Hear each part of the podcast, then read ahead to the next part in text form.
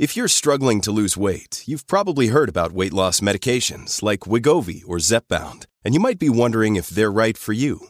Meet PlushCare, a leading telehealth provider with doctors who are there for you day and night to partner with you in your weight loss journey.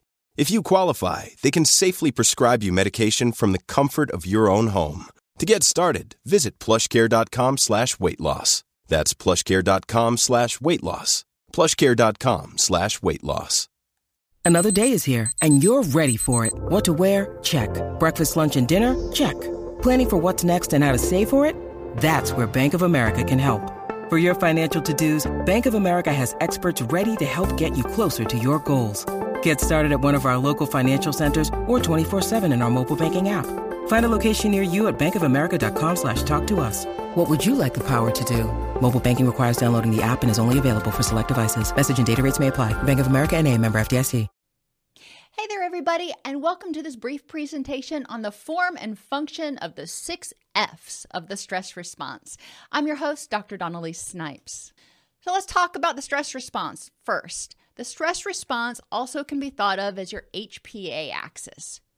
When your HPA axis, when your brain perceives there's a threat, the HPA axis kicks into gear and secretes a variety of excitatory hormones and neurochemicals to give you energy to help you stay safe, to help you focus, to help you basically fight or flee.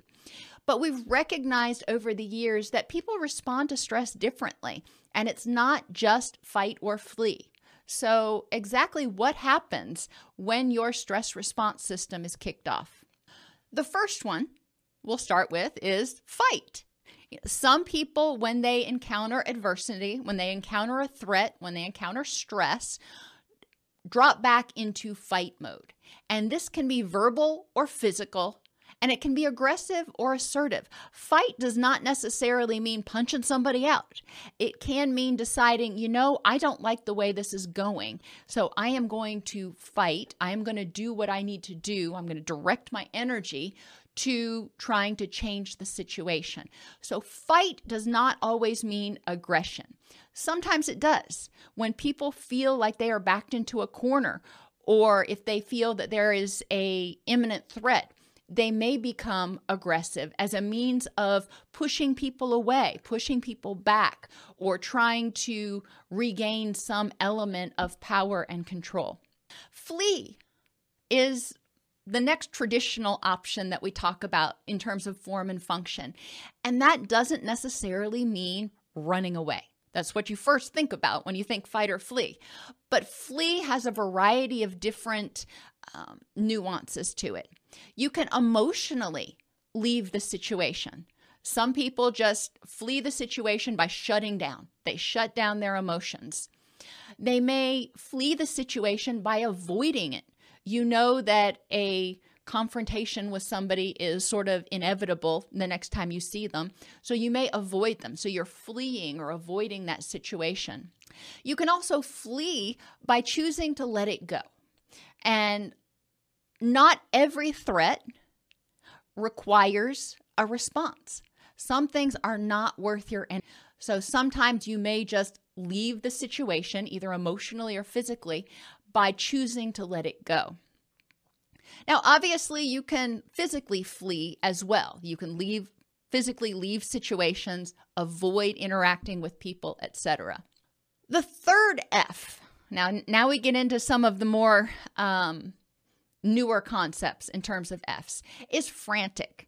And one of my viewers brought this up, and I thought it was a really good point, and it was an F that I added to the stress response, and it's frantic.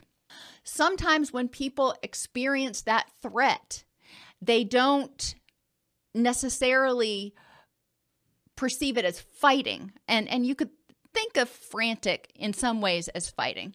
But frantic has an element of anxiety to it. People who react in a frantic way to fears of abandonment, to fears of losing a job, or whatever the case may be, when they react frantically, they may plead with the other person, please don't do this. Um, they may do whatever they think is going to pacify the other person or change the situation. They may try to cajole the person or manipulate them.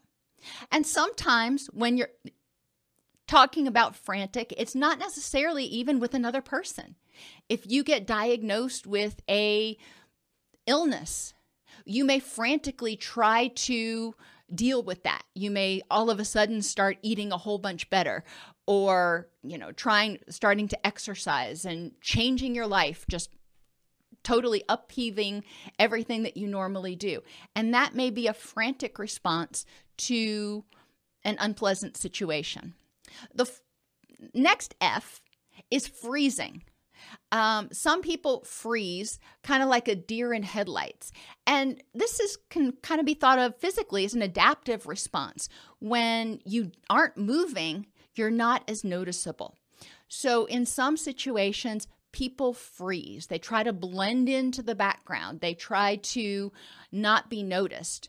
Other times they may freeze because they just don't know what to do. They don't know which direction to go.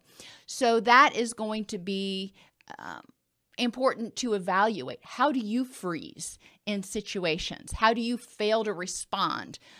Now, the last one is F it, forget about it, um, forget it, whatever you want to call it. And this is different than freezing because when you get to the forget it stage, you're often exhausted and you just give up. You've tried, You've tried fighting, you've tried fleeing, you've tried frantic, and nothing's working. It's just like, screw it, I ain't got the energy. Um, and we see this a lot in people who experience chronic stress. They get to this p- place of physical, emotional, cognitive burnout, and they just they just can't. Things happen in their life, and they're just so burned out from everything else. It's, they they look at this new stressor, and they're like, you know what? I just can't. And that is an indication that your body has been exposed to a, extreme stressors for a lot of time and is really struggling. When when your brain says you know what? I just don't have any anything left to give. And it's important to start addressing uh, that as well. Even if you're not responding to a situation if you don't have the energy that that's a clue that other things are going to start to go amiss pretty quickly Journaling prompts. What does each F look like for you? When you're in fight mode, what does that look like? In what ways do you flee? Some people, again, flee physically, other people may flee emotionally. Go through each of your F's and figure out what they look like for you. How have those behaviors been rewarded in the past? We don't do things that haven't been rewarded most of the time. So if your go to is frantic or your go to is fighting, in what ways has that response been rewarded? Why is that your strongest response? And is it the most helpful? And finally, do different things trigger different F's for you? Maybe certain situations trigger a fight response, and other situations trigger a flee response. And I'll give you an example. When it comes to my kids, you know, something goes wrong, mama bear comes out, and it's a fight response. I am going to advocate for them and make sure that they are getting their needs met or they are in a situation that's safe or whatever the case may be. When it comes to dealing with authority figures, I've always had issues with that. So I tend to be more on the flee side. And I know that's one of my responses. And whenever I have to deal with authority figures, it's important for me to use a whole bunch of those other CBT tools that we often talk about to avoid automatically fleeing, to avoid making emotion based decisions when it comes to authority figures. Which takes us to many people respond to their HPA axis, to that perception of a threat, with emotional rather than factual reasoning. So their HPA axis kicks off. They feel anxious. They feel angry. They have that threat perception going on. And instead of stepping back and saying, is there really a threat right now? They just go with the feeling. I feel anxious, therefore there must be. The threat response is designed to alert you that there might be a threat. It's like a fire alarm. Every time your fire alarm goes off does not necessarily mean there's a fire. Sometimes it means that somebody got the shower too steamy and they opened the door and it set off set off the alarm. It's your threat response system, like a smoke alarm, like a fire alarm, it's designed to tell you there might be a threat and you need to check it out. It's important to check it out by examining the facts of the situation in this context at this time. So, in this situation, at this workplace, with this supervisor, at this time, is there a threat?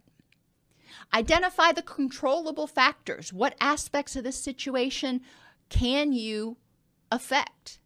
And what is the probability in this context at this time if you do what's you're capable of doing, what's within your control, what is the probability that the worst case scenario is going to play out and that there's actually a threat? Finally, mindful awareness of your feelings and beta testing may help you more effectively deal with stress. And beta stands for breathe. Examine the situation and your options. Of those options, try something. You can't just sit there and ponder forever. You got to take action. And A stands for assess effectiveness.